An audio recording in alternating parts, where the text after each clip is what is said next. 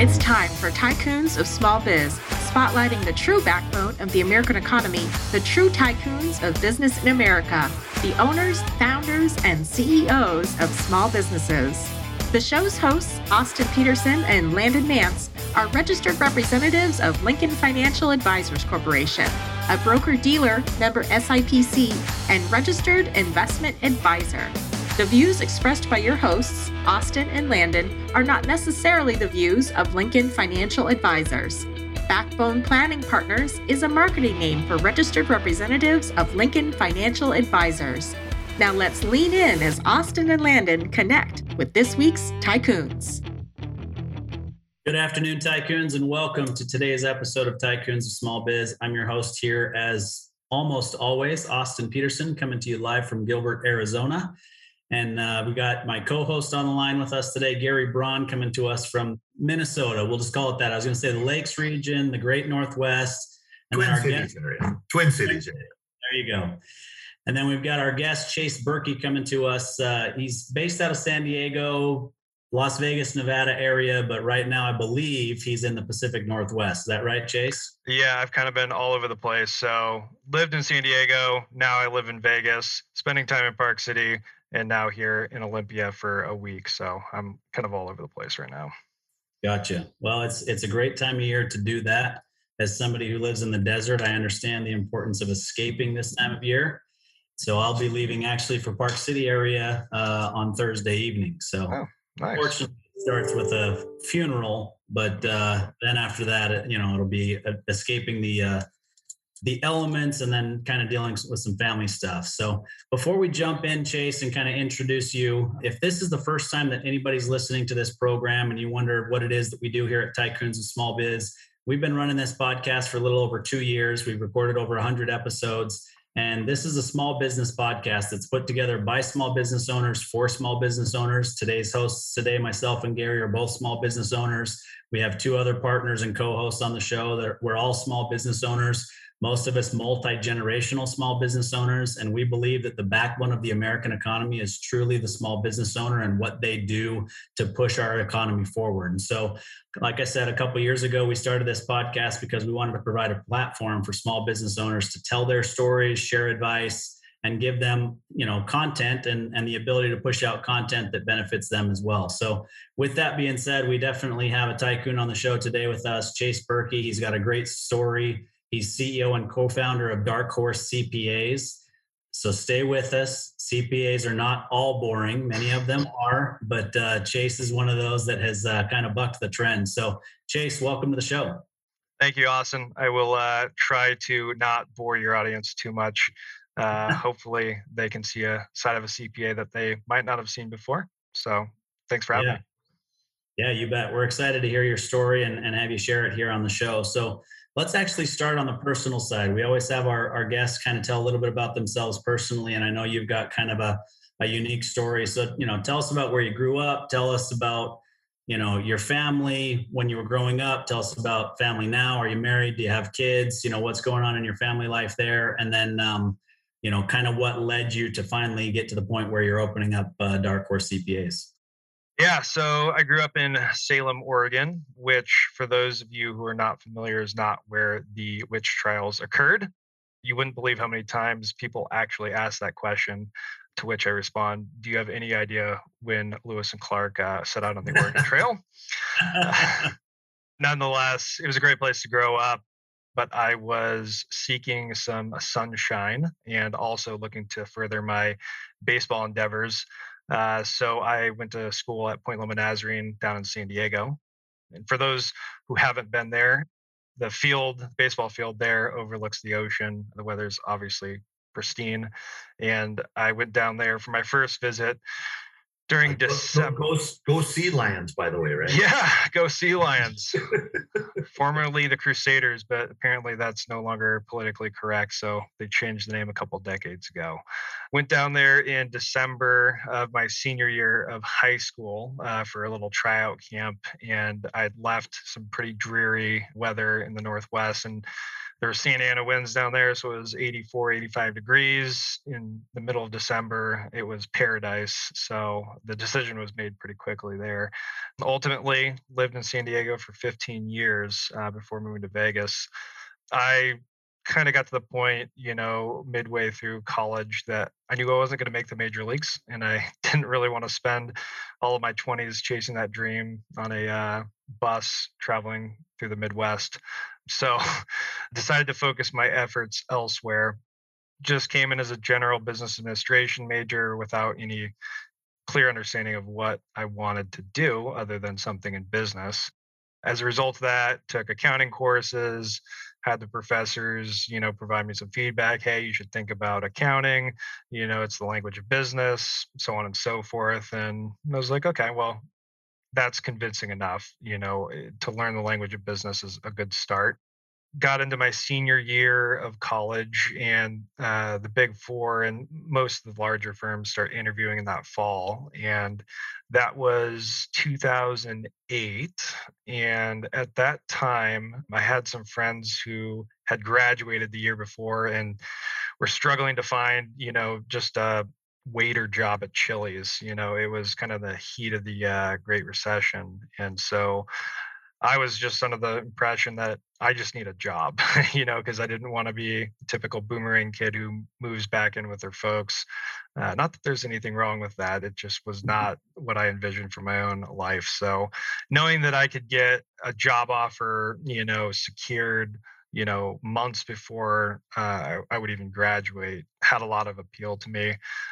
So I interviewed with Deloitte in that fall, I think it was September, and got a job offer. So was pretty, you know, happy about that. It was a job in their audit department. And when I graduated, I don't know why I had this, you know, much motivation to do this because I didn't really know what I was getting myself into, but I figured I should, you know, might as well just try to pass my CPA exam. So I took the entire summer going through that process, had an existential crisis on my very first exam, which I didn't realize was the hardest exam, nor did I realize how the exam worked. And I was getting so discouraged on, you know, how difficult the questions were and how bad I felt like I was doing. And I actually stood up at, you know, with probably 45 minutes to go and almost walked out because I was just like, this is a train wreck. But decided just to, you know, sit back down and at least get a benchmark for my score. And so came to find out later that I had done well on that, passed all the exams. And so was kind of cruising into my tenure at Deloitte feeling good, but I found very quickly how difficult life is at a Big Four. Wasn't really mentally prepared for it. It was something I knew relatively quickly that it was not going to be my career, at least in audit, nor at a large international firm. You know, so my eyes was on the prize in terms of getting my 2 years, getting my license, and then figuring out the next step.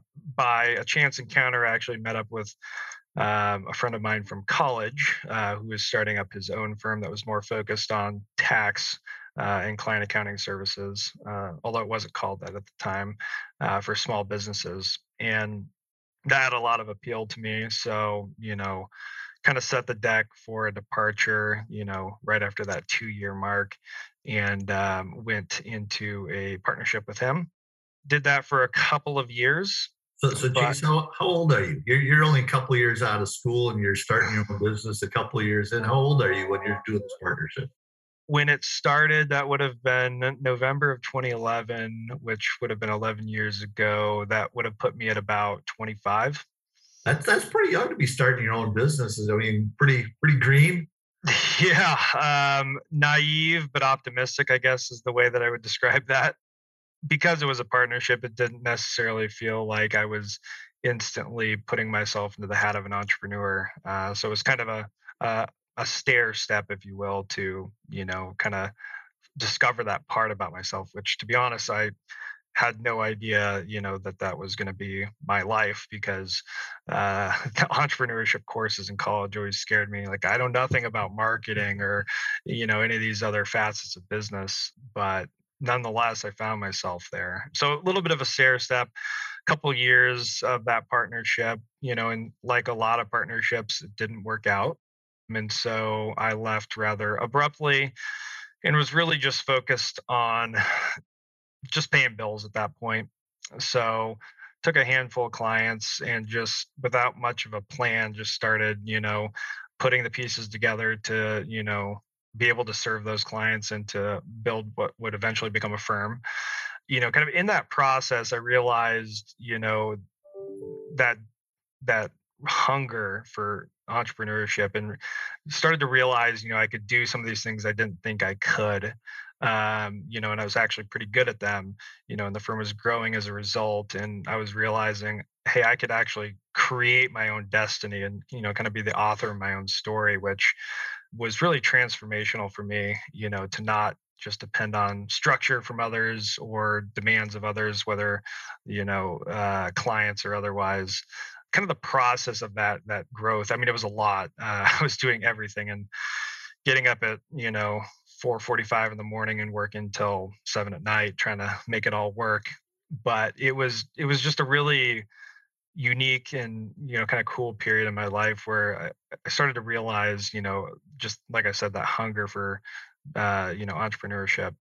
Ultimately, you know, we grew the firm as it was to $500,000 over a couple of years. And that was all fine and dandy, but I was getting a little burned out and a little bit of another form of an existential crisis in terms of what did I really want this firm to look like? And, you know, where did I really want to insert myself in the business? You know, did I want to do client service? Did I want to, you know, take on more of a CEO role?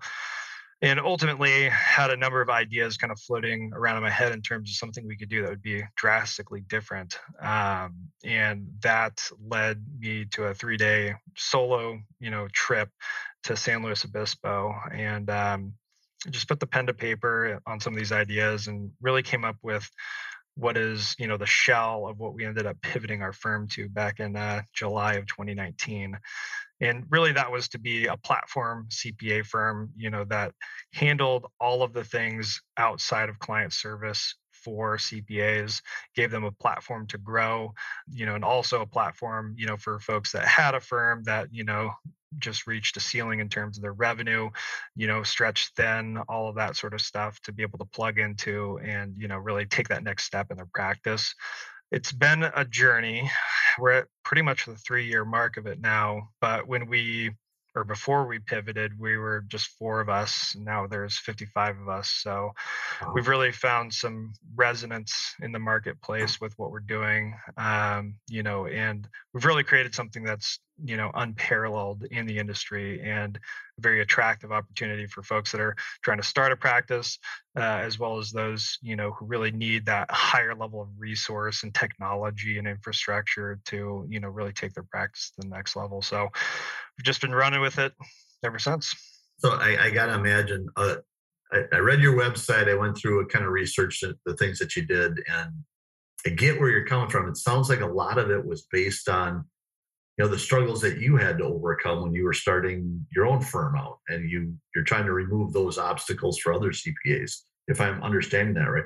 What was it like when you started this out, when you were going from 0 to 500K in your first couple of years there? I mean, you got to go hustle, you got to go land the deals, you're probably doing a lot of the delivery yourself. Oh, yeah. You're invoicing people, you're collecting, you're doing all that kind of stuff that a lot of the tycoons are familiar with.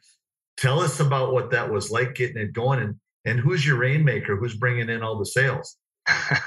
Well, I was wearing all of those hats, at least for 9 months. And then I was able to recruit my co-founder who joined me 9 months later. But yeah, I mean, it was all hands on deck for just about everything, you know? So what I recognized that, you know, it was unsustainable to do what I was doing for much longer than I did it, right? And so, you know, the folks that, you know, were recruiting into our accelerator program, you know, they're typically managers or senior managers at a traditional firm, and they a lot of times don't have the luxury that I had to be, you know, married, but without kids, you know, and without too much financial obligations, you know, to be able to get that off the ground. But when you're talking about someone who's got a young family or about to start a young family, you know, going from, you know, a six-figure salary or something close to that to no salary, startup expenses, you know, trying to do all of these things that it requires to actually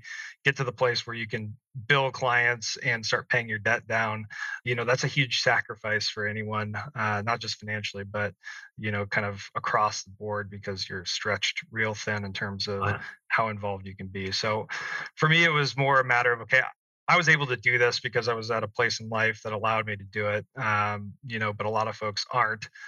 And on top of that, how much of a desire do many CPAs have to build a brand, to build a sales funnel, to, you know, create the structure of a firm, to hire, to train, you know, all these things that, you know, you have to do when you own a firm, but don't actually provide enterprise value. You know, a lot of the business valuation for a firm is just going to be on its book of business, you know. So how could we create, you know, a much better way to get to a place of running your own show, where, when, and how you work with clients, with the support of not just the firm, but, you know, their peers, you know, because one of the things that scared me quite a bit, you know, going out on my own is I knew what I didn't know, right? So, you know, the paralysis by analysis of, okay, if certain situations come up, how far am I going to go down the line trying to research, you know, and come up with the best solution versus who am I going to have to pass,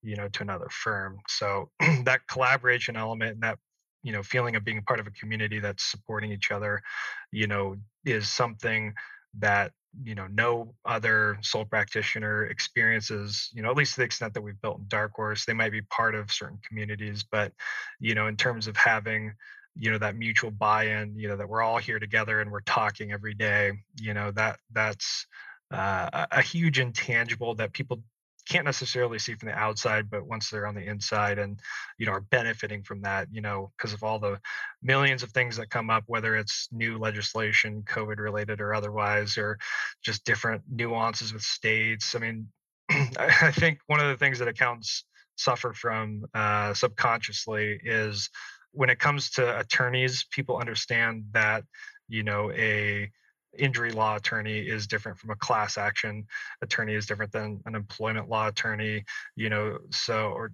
different than a, you know, criminal defense attorney. People understand these are separate fields of law and that one person isn't going to do it all. Whereas CPAs kind of, you know, get put into a very large bucket that could include assurance work, tax work, accounting work, you know, and, you know, they don't know what you don't know. They think you know everything. And so, you know, it's scary to be put in that position of, you know, what am I going to be expected to be competent in versus what I actually. That happens in my work too, in the sales world. It's, you know, you don't just hire a salesperson, because there's hunters, there's farmers, there's people who sell to really big companies, there's people who sell to mom and pops, there's people who sell complex stuff, there's people who sell transactional stuff, but they're all salespeople. It's the same type of game. Right. I feel like we got the cart ahead of the horse a little bit. And Austin teased with, you're not the typical CPA. So talk about how your firm is different than other CPA firms out there, because it is pretty unique. Yeah. So, I mean, I guess maybe the easier question to answer is, how is it similar? But your traditional firm is a partnership model where you come in as a staff accountant, typically after your undergrad, or at, in this point, your graduate studies, because it takes a graduate level education to get a license. But, you know, you're grinding it out and you're working a ton of hours. All of that money is kind of rolling up the pyramid to the partners, you know, and the goal is to either become a partner in that firm or get to a level, you know, especially at a larger firm where you're maybe at a manager level, and then you can get that job, you know, that's actually going to provide some quality of life and some balance along with a better salary.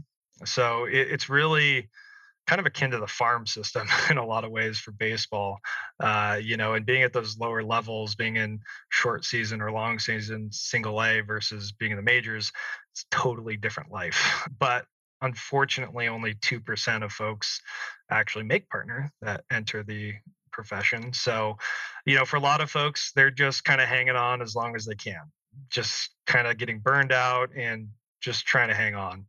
Really, our firm is more graduate level in terms of, you know, we're not hiring someone who's got 2 years of experience into our accelerator program. You know, they're at least at the 5-year mark, anywhere from 5 years to, in certain cases, 30 years for certain of our folks. You know, so that is a little different from the perspective of we're not necessarily building people from the ground up, although our principals end up doing that with their staff members. So, you know, different than a traditional, you know, partnership, you know, you've got a defined growth path from accelerator to principal, which is akin to a partner in a partnership. You know, there's certain metrics they have to achieve and a very clear roadmap of how to do that. And once they get there, it's not a political decision. It just happens. Then once you are a principal, you know, in a typical partnership, there's kind of a decision by committee. You know, it's a bit of a bureaucracy. Usually there's a managing partner, but a lot of times, you know, you're accountable to those other partners in ways that end up making you more like an employee than a business owner. Whereas in our model, as a principal, you run your own practice. And yes, you're always accountable to your peers in terms of, you know, supporting them and, you know, upholding the reputation we have and all of that. But, you know, essentially what you eat is what you kill, you know, or what you kill is what you eat, reverse that. But you run your own P&L. You're not getting these obscure partnership allocations, you know, that you can't really influence, right? There's a profit split that, you know, is well defined. And in terms of how you control your profitability, you've got all of the autonomy to, you know, be able to do that in the way that you see fit and grow as you see fit. You know, there's not billable hour requirements and all the things that, you know, traditional firms have to control. We've really found that if you give people the right resources, coaching, and platform, especially CPAs who are mostly type A individuals that, you know, are high integrity, high capacity, they end up surprising you in terms of what they're able to accomplish, you know. And so our whole mindset is, you know, ground up versus top down in the traditional partnership model, you know, and we're able to control quality by giving people the right platform and the right tools and the right resources to get it right, you know, on the first go, as opposed to 5 levels of review before something goes out the door. You know, so in a lot of ways, we operate in a very flat structure, you know, with individual profit centers, if you will, who are autonomous in hiring whoever they need to work below them to support their practice. And then that all rolling up, you know, to the firm as a whole. So, you know, in a lot of ways, there's elements that are comparable to a traditional partnership model, but we, you know, have just seen that, you know, when you unleash, you know, the human potential by giving them a level of creativity and autonomy, and also support them with the collaboration, coaching, and everything else that we're offering, they're able to, you know, go a lot further in their career than they would have otherwise if they were put into certain boxes. So, roundabout answer of saying we're very, very different in terms of, you know, what our model is and kind of how we go about building our people.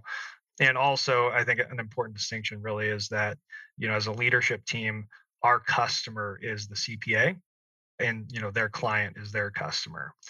We don't try to get in the way of their book of business that they're building. There's no non-compete. So if they don't see the value that's being provided in the Dark Horse ecosystem, they're free to, you know, take that book of business elsewhere. And ultimately, you know, we know that what we're providing is, you know, unparalleled and, you know, it would be a lot of work to try and replicate these resources that we've built. And it would, you know, for 95% of the folks out there, you know, it just wouldn't make sense to, you know, try and recreate the wheel from scratch because they all have some semblance of how difficult that is. You're providing the platform, the tools, the resources, the collaboration, but it's really their business to run. Exactly.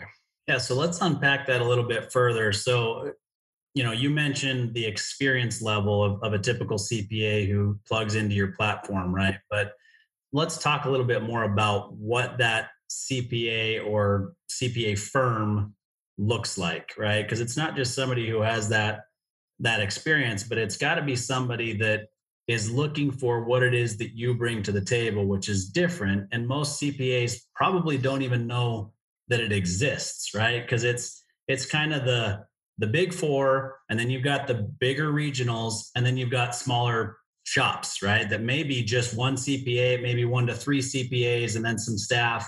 But the audience, and specifically, there may be some CPAs listening thinking, gosh, there may be something here. What is it specifically that they should be looking for or be excited about to plug into your platform as opposed to just continuing to go it on their own? Or if they feel like they're on that partnership route, and you just said, 2% in the big four make it to partnership. So, what should be tipping them off that this is something that they should be listening closely to? Yeah. So, if for the folks that are at a firm, you got to ask yourself, if given the opportunity, do you actually want to be a partner in this partnership? And that decision can be influenced on what does that power structure look like? Who are the personalities, in that partner group? What does it look like to function within that group? Is that firm as a whole setting themselves up in a way that's viable for the future?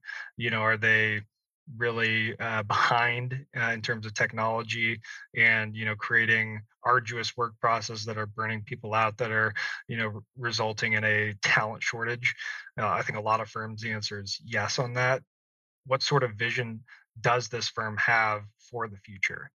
Because we've talked to a lot of folks that, are at that point is like, yeah, I could become a partner in this firm, but I just don't want to, because of all of those reasons, So, I think you really want to be mindful of what you actually want for your career, and whether that's a possibility in an existing firm you're at, and then for the folks, that have their own firm, the central issue that we keep seeing time and again is that majority of these folks are able to build a six-figure book of business at some point, but in terms of what it takes, to get from, 0 to 1 is different than what it takes to get to 1 to 2 or 1 to 10, and getting to 0 to 1, yes, there's a lot of work involved and it's not easy, but once you're there, it's an even smaller number of folks, that are able to take that next step and build a staff underneath them, build a technology stack that actually provides efficiencies, build a culture, build a brand, build a sales funnel, all of these things that, you might be advising business owners to do here and there, but, doing it all yourself, trying to do your client service duties, depending on how much talent you have supporting you and, how much you're actually involved, you end up wearing all these hats. You've got these compressed deadlines, sidetrack any initiatives or projects you're really trying to roll out.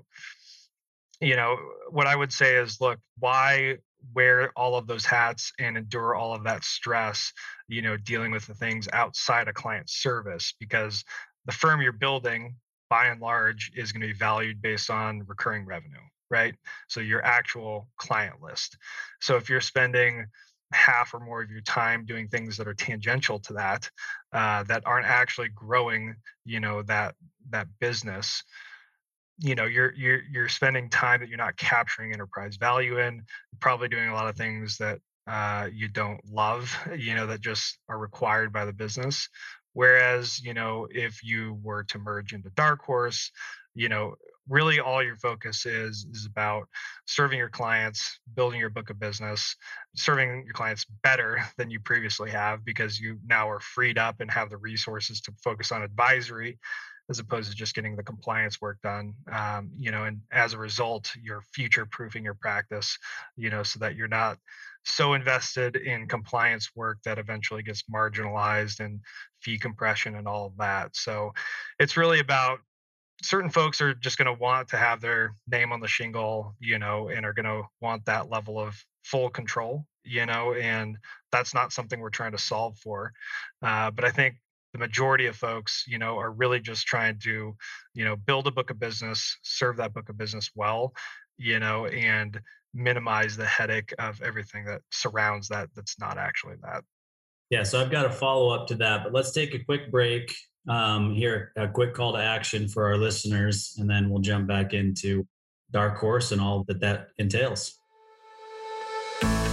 Hey there, Tycoons. Austin Peterson here, co-host of Tycoons of Small Biz. If you think you have what it takes to be considered a tycoon and you're wondering how you could become a featured guest, please follow and then message us at Tycoons of Small Biz on LinkedIn. We'd love to have a conversation with you to see if it is a mutually good fit, and if so, we'll get you scheduled for an interview. If you're unsure about being a guest on our podcast, but are contemplating selling your business over the next few years and you'd like to know what your business is worth, please also follow us and then message us on LinkedIn for your no obligation, informal valuation of your business. We look forward to hearing from you, and thanks for listening to the Tycoons of Small Biz podcast. And now back to today's program.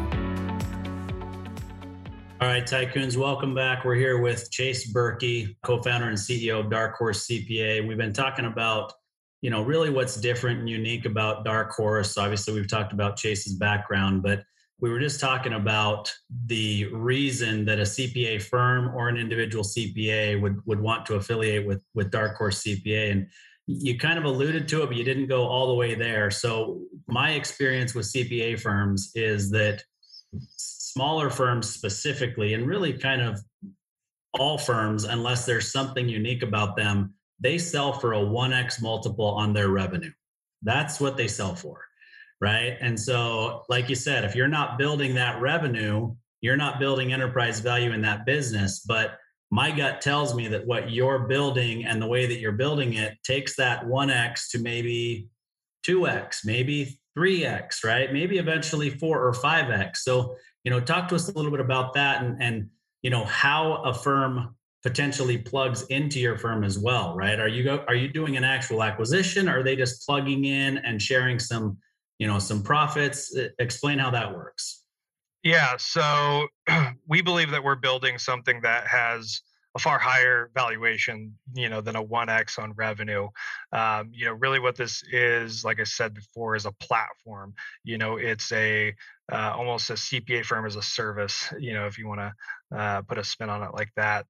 Not only do they have a structured buyout process to sell their book of business within the firm, you know, that cuts out the broker and the commission, you know, and the pain of transitioning to an external buyer. You also, as a principal, have the ability to purchase stock via stock options, both, you know, when you become a principal and then annually based on the profitability of your book of business. So you're able to participate in the larger enterprise and that larger valuation that we're creating as a result of the technology that we're building, you know, as a result of how the business model operates, you know, and not being dependent on a list of clients, you know, that could be more fickle than intended. In a lot of ways, you know, they're able to contribute to and, you know, participate in kind of that larger growth of the enterprise. You know, eventually we want to go public. That's 5 to 10 years down the road, you know, if that were to occur. But, you know, providing different liquidity opportunities for the folks that help us build this firm, you know, and the ability to earn marketable stock, you know, have their employees, their staff level employees be able to participate in that as well. You know, because your traditional partnership model, you only get ownership as a partner, unless maybe you're one of those firms that has private equity investment that's figured out something creative. But by and large, you don't have equity until you become a partner. And that equity is really just a deferred annuity for a lot of folks. You know, it's locked up until they retire and it doesn't really have any marketable value, because it's so tied to the actual client list, you know, and that's truly the asset, that it's the revenues off of that, you know, list of clients that is where the value is. So in a lot of ways, you know, we're approaching this more like a traditional startup would as a C corporation, you know, that has RSAs and NSOs and ISOs and all that sort of stuff. But we're building something not just from a leadership standpoint, but with the input of our principals to develop the solutions, whether technology, systems and processes or otherwise, to really create a better experience for everyone and drive more enterprise value as a result. So, sorry if I missed that. So if I'm a solo CPA and I want to become part of this, how does that model work? Do I buy in? Do I pay you fees? Do I pay a percentage of my revenue? How does the model work? Yeah, so we are absolutely not a franchise. So there's no, royalties or fees off the top. That's not, our model, the way that we monetize. We don't buy the practice either. They don't buy into the partnership. So it truly is, we're standing on our laurels of, you're going to see the value that we're bringing to the table by bringing your practice in, by, taking advantage of these resources to be able to grow.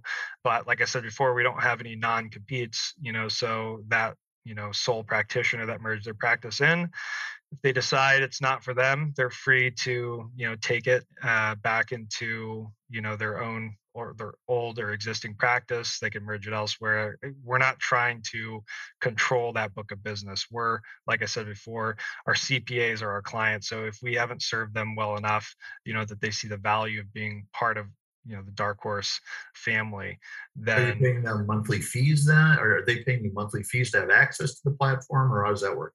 So it's a profit split. So they're running their own P&L, and based on the profitability of their book of business, they're getting roughly 2/3, and then we're taking the other third to pay for payroll taxes, benefits, all the technology, overhead, and then a profit margin.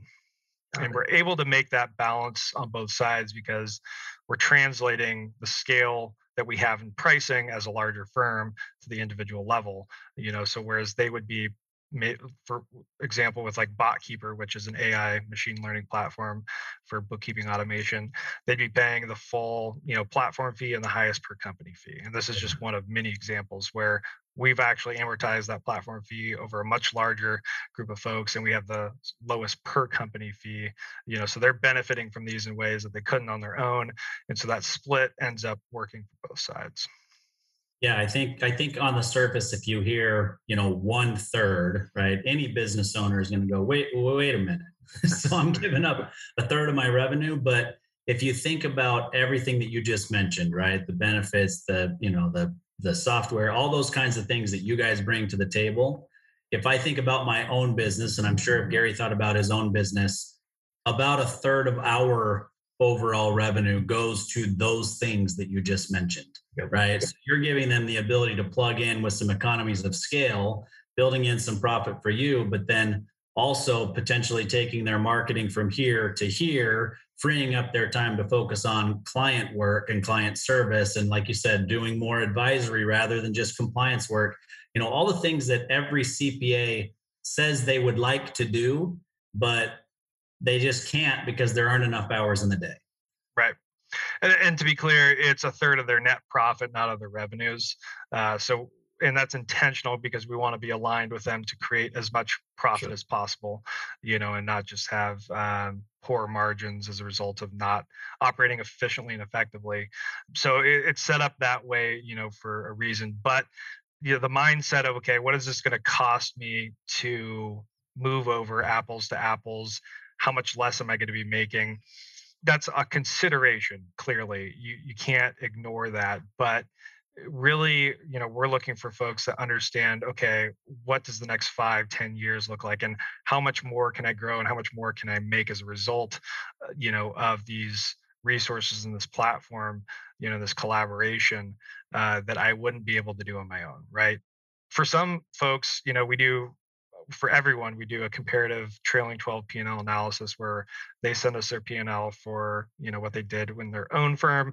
We show them what they would have made in our model, just apples to apples. Sometimes they're actually ahead of the game and they're making more in our model from day one, which is a win. Sometimes, it's roughly break even, and sometimes they're making less or even substantially less if they're running super lean. But in situations where they're, going to be making a lot less, it's like, look, you can't scale this further than you have at this point because you're running so lean. You're not using any technology, or any staffing to actually be able to add on to this, So it's not going to be for everyone, folks that are going to be, more akin to being penny wise, dollar foolish. We're not maybe the right fit for them. But the folks who realize what they can be able to do in our model, you know, that they wouldn't be able to do otherwise, those are the folks, you know, you can tell in those conversations when people just get it. And, you know, those are the ones we're looking for. There's also other opportunities, you know, within our firm to gain revenue streams, you know, that offset any of those additional costs, and a lot of times push you well above, you know, that net that you'd be comparing to. One of which is a financial advisory practice that we're going to be launching in November that will share 23% of the revenue with our CPAs for, you know, all the fee for services for that financial advisory work. You know, so that's somewhat mailbox money. Obviously, there's some work, you know, that's done between the CFP and the CPA, but there's just a number. This is just one of many ways where you can really increase that top line revenue, you know, so that what you're taking home at the end of the day is, you know, far greater than what you do on your own.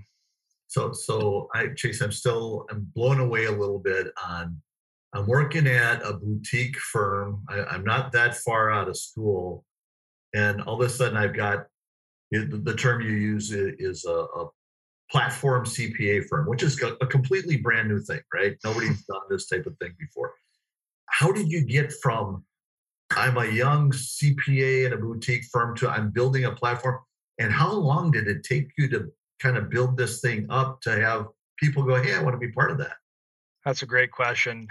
2011 to 2015, that was that time period, you know, that I was in the boutique firm. And it took 4 years, you know, middle of 2015, the middle of 2019, before we actually pivoted into this platform CPA firm model. You know, so this wasn't an overnight sort of, however, it's felt overnight in terms of once we made that pivot, how quickly we grew thereafter. You know, in terms of where the idea came from, it really was just a matter of survival to get started. And then maybe a secondary act of survival as to how I was actually going to be happy, you know, and fulfilled in what I was doing beyond that, you know, because I didn't just want to have it be, you know, that traditional model and just, you know, earn more by, you know, breaking my back further. I'm someone that I think never felt comfortable in the skin of an accountant. You know, I felt like I had weaknesses where a lot of people had strengths, and then I had strengths in areas that a lot of folks had weaknesses, you know, and I think that I was pretty down on myself, you know, for a lot of years in terms of the majority of my job being in what I felt like were my weaknesses, you know, and not being able to utilize the strengths, you know. So part of this was identifying, you know, what I felt like I could bring to the table that was unique, you know, that other CPAs in our case, you know, could benefit from, you know, in structuring what I brought to the company around that. But, you know, in terms of actually getting it off the ground, that was a lot of work. I mean, that was like any entrepreneurial effort, you know, where you're bringing a new product to the market, you've got to get people to believe in it before it's actually created, right? You've got to sell them on the vision. You got to show them, you know, where you are going, how you're going to get there, and how they're going to be a part of it. You know, so we've had this conversation internally before. You know, I used to be very tight-lipped on who I would tell what about what our model was because no one else was doing it, and, you know, didn't want to get ripped off or anything like that. But we finally got to the point where it was like, okay, we could give someone or anyone the playbook, you know, but in order to actually execute on that and, you know, build that buy-in and build that, you know, initial flywheel, there's not a lot of folks, you know, that would be able to do that. You know, I was really only able to do it up to a certain point, you know, myself and my co-founder having these conversations. And then we recognize, okay, we need someone who is dialed in this area of recruitment and, you know, can just go out there and sell ice to Eskimos. And we found that in a friend who was consulting for us. And he was also a client of ours at the time. He has been able to just totally transform not only our recruitment effort, but the development of those folks. And, you know, the way that he can sell them on joining Dark Horse, he can also coach them on how to sell to clients, you know. And when you talk about, you know, what accountants are good at, maybe what they're not, I think a lot of folks are surprised to learn that they're a lot better than they thought on the sales side, you know. And the conversation isn't, you know, a telemarketing, you know, cold pitch. It's really just providing value, being a, you know, personable human being, you know, and just, I mean, the bar is actually kind of low, right? And so people's expectations are low as a result. And if you can come in there, you know, prepared for the conversation, you know, friendly and provide value, you're going to close that business. And then we're going to also show you how to, you know, propose different projects and scopes to clients and get through that whole process. So in a lot of ways, it's just been, okay, you get as far as you can with what you have, then you have to have another level of resource and another level of expertise.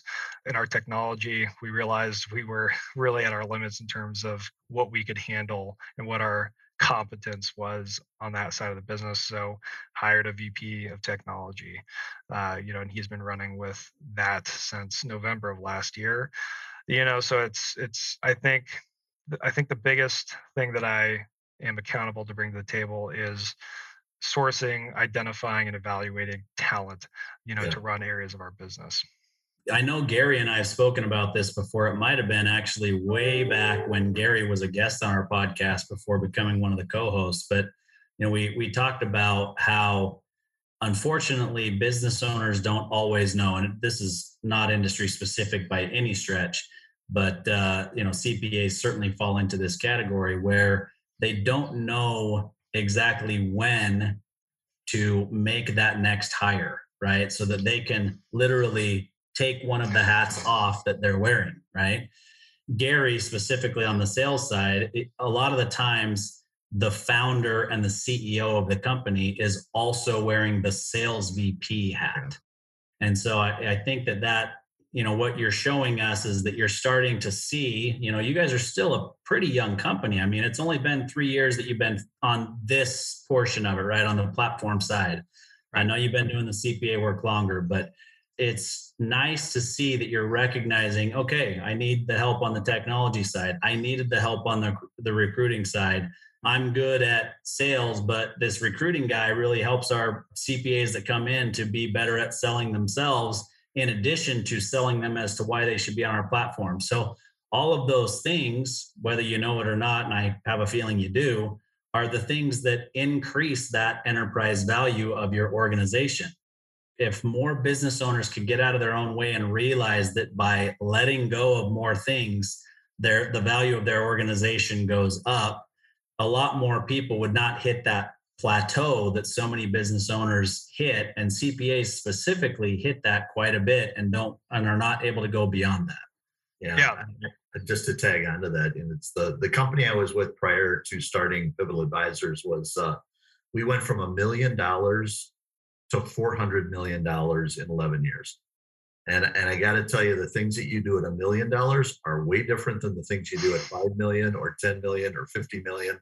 And you gotta build the system, build the engine, change roles, get the heck out of the way.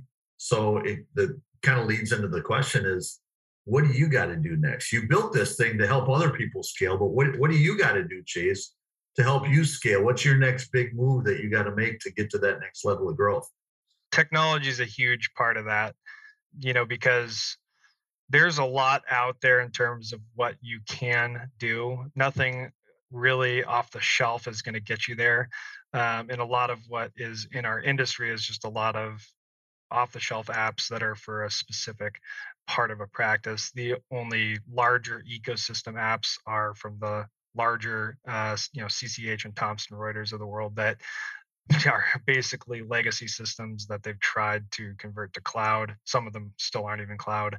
You know, so there's a ton of shortcomings that are inherent in those systems, you know. So to the extent that we can develop our own, and continue to develop, I should say, our own proprietary technology that brings those apps together in meaningful ways, and then goes beyond that and provides, you know, that efficiency and effectiveness that, you know, takes folks out of the data entry, you know, and the compliance work, and allows them to focus on advisory. Our growth is going to be a result of the growth of our accelerators and principals, as well as our ability to continue to attract, you know, new accelerators and merge in other principals. You know, so there's that. Client accounting services is a very growing area in public accounting. I like to say it's akin to IT, where IT used to be in-house historically, and then it got to a place where it was outsourced. And now really the talent resides in those outsourced firms because they're getting exposure to a lot of different companies and they're growing as a result of it, as opposed to doing things one way, you know, the way that one company does it. Same thing's happening on the accounting side. You know, a lot of startups, doesn't make sense to hire a CFO, but a fractional CFO makes sense, yeah. Right? So really evolving in that area of our business and creating structured processes, you know, tech stacks that are more uniform for more productized offerings, and being able to scale that and ride that, you know, growth wave. A lot of firms are just very behind in terms of what that offering is. It's very undefined and very ad hoc, and isn't providing a ton of value at the end of the day to the client. So that's huge. You know, I think this financial advisory practice we're going to launch is going to be huge as well, in terms of the global offering to our clients, the stickiness therein, as well as the switching costs, you know, for a CPA to go do it on their own and miss out on that revenue stream. But I'm also, I guess, humble enough to know that I don't know exactly what is going to be required to, you know, get from 6 million to 10 million to 20 to 30. Yeah. You know, those things aren't always obvious until you're in the thick of it. And then you're like, okay, well, this worked at a smaller scale. It does not work at scale, you know, so whether that's systems and processes or other leadership team members, you know, I just am resigned to the fact that I'm constantly going to have to be keeping a pulse on the business and, you know, be ready to pivot, you know, where those pivots are needed. Yeah. So it's interesting that that's the direction you took it, because I was on a webinar earlier today that we put together with a, you know, a group that we're affiliated with. And it was a webinar about M&A activity in 2022 versus 2021, and what they're seeing and what's different today compared to then, and, you know, all those sorts of things. And there were some private equity groups on, and investment bankers and so forth. And one of the things that one of the private equity group guys said was, you know, in the past, and it wasn't, you know, it's not black or white, but in the past, they would typically look and say, okay, if we're looking at an organization and we're going to be willing to buy this organization for X, we're buying it because we would look at it and say, if we add this many full-time employees and, you know, make some other investments in some other areas, we can take it from here to here, right? Well, now it's more, yeah, employees are sometimes important. And, you know, now we're in a place where we may not even be able to get the employees that we need to do certain things anyhow. But what can we do from a technology standpoint within that firm to pour fuel on that fire to then take it from here to here, right?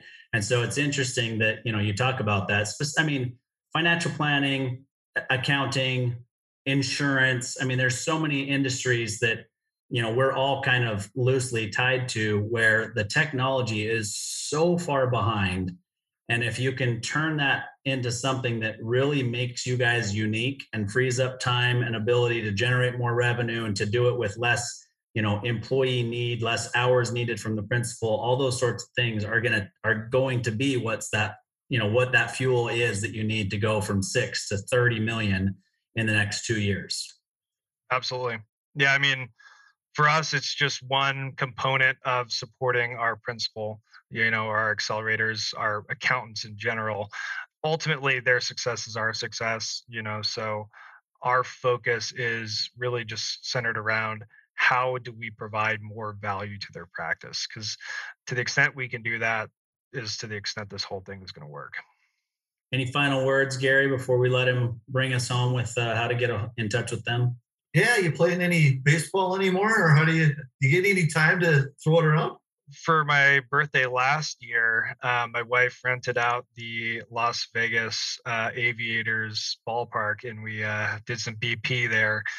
Realized I was a little older than I thought I was.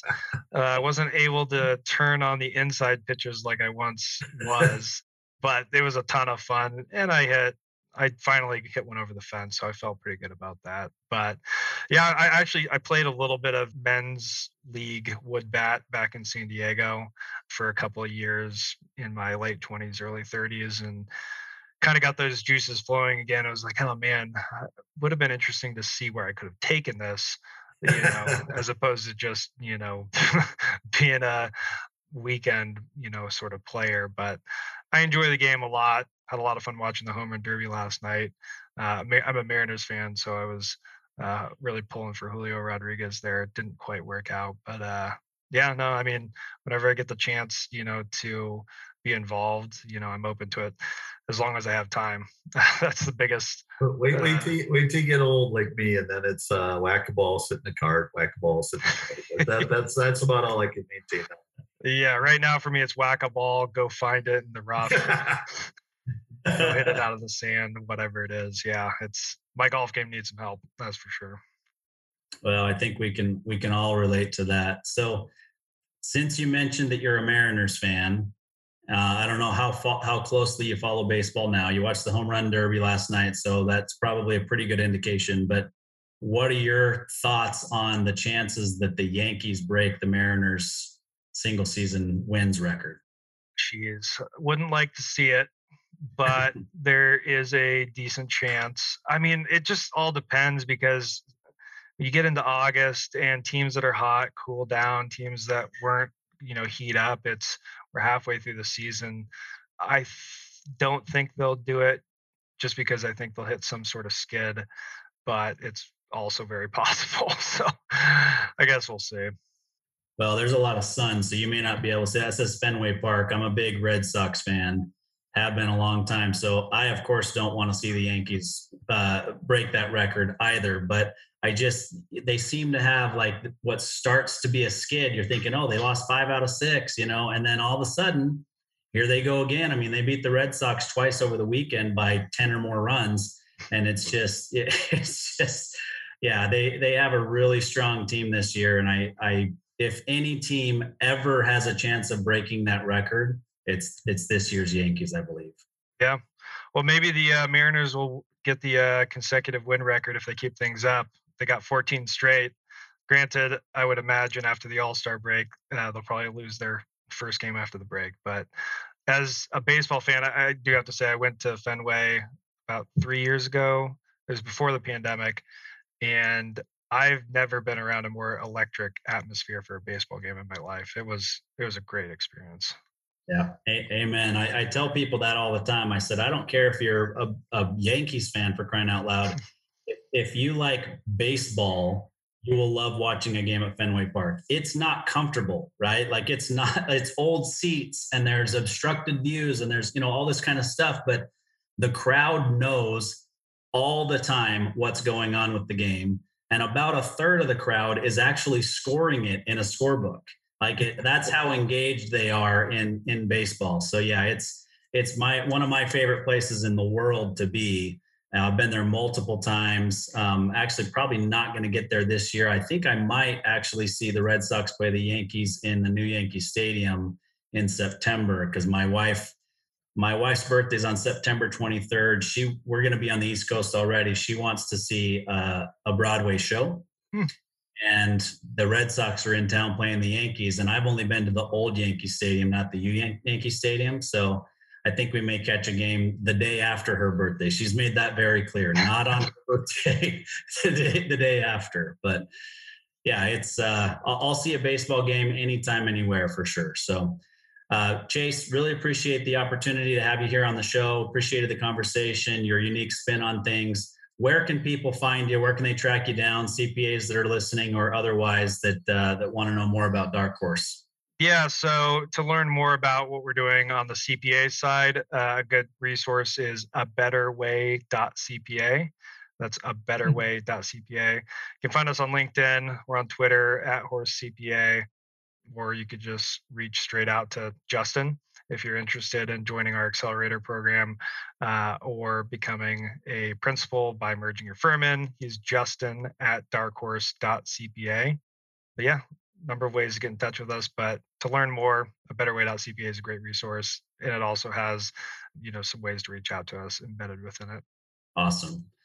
Well, again, thanks for the conversation. Thanks for being willing to come on the show. And we appreciate the relationship and look forward to staying in touch. Awesome. Well, I really appreciate you guys having me. Great conversation.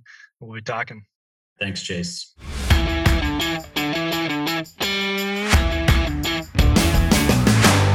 You've been listening to Tycoons of Small Biz, proudly hosted by Austin Peterson and Landon Mance. Austin and Landon are comprehensive financial planning professionals specializing in financial, estate, and succession planning for small business owners. Austin and Landon have offices in Scottsdale, Arizona, and Las Vegas, Nevada, and represent clients in 14 states throughout the country. Join Austin, Landon, and the Featured Tycoons live every Tuesday at 1 p.m. right here on Business Radio X and your favorite podcast platform.